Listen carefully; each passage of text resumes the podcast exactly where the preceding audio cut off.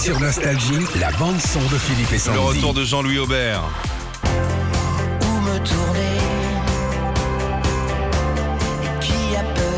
Il lâche pas l'affaire, hein. Il, il sort des disques tout le temps, j'aime bien. moi. Il a la pêche. Hein. Où me tourner? Bah, C'est sorti vendredi. C'est le nouvel extrait de son dernier album qui s'appelle Refuge et euh, bah, qui avait été d'ailleurs réédité le 4 décembre dernier, rappelez-vous. Alors ces concerts devraient reprendre si les conditions sanitaires donc, le- pe- peuvent le permettre à partir du mois d'octobre.